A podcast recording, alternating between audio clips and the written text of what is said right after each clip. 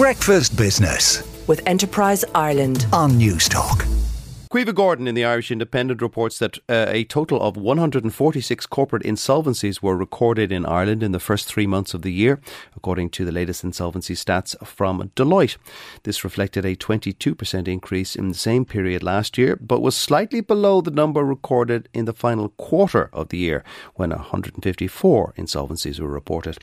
Deloitte financial advisory partner David Van Dessel said recent levels of activity suggest corporate insolvencies here are returning to pre pandemic levels, although he anticipates that there may be an increase in numbers this year compared to 2019.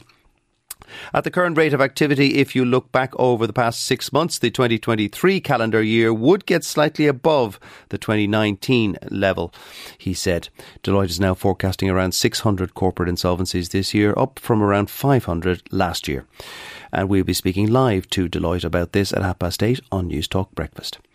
The Financial Times warns that Germany and several other smaller member states have mounted opposing last ditch lobbying efforts over EU pharmaceutical legislation to be published this week, with Berlin warning that it would damage investment by the drug industry.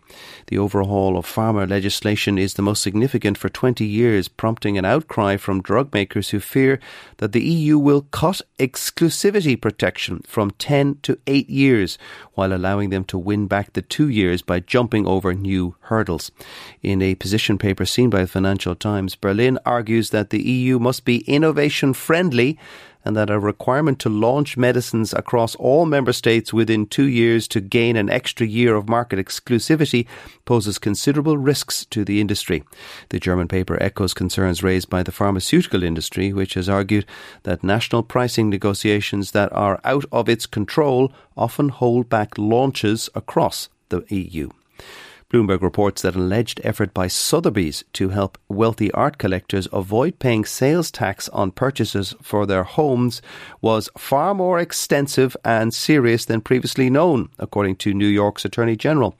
The state's 2020 lawsuit against Sotheby's for allegedly helping a wealthy shipping executive use a false resale certificate to dodge taxes has expanded to include several additional collectors and numerous Sotheby's employees from across the organisation, including its tax department, the New York Attorney General Letitia James said in a filing in Manhattan.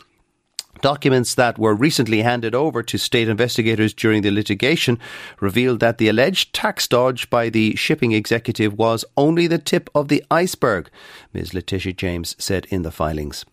Ms. Letitia James is seeking court permission to conduct almost two dozen more depositions of people involved in the alleged practice, including a Missouri art gallery owner who allegedly used resale certificates improperly to buy untaxed jewellery from Sotheby's for his wife. Breakfast Business with Enterprise Ireland on Newstalk.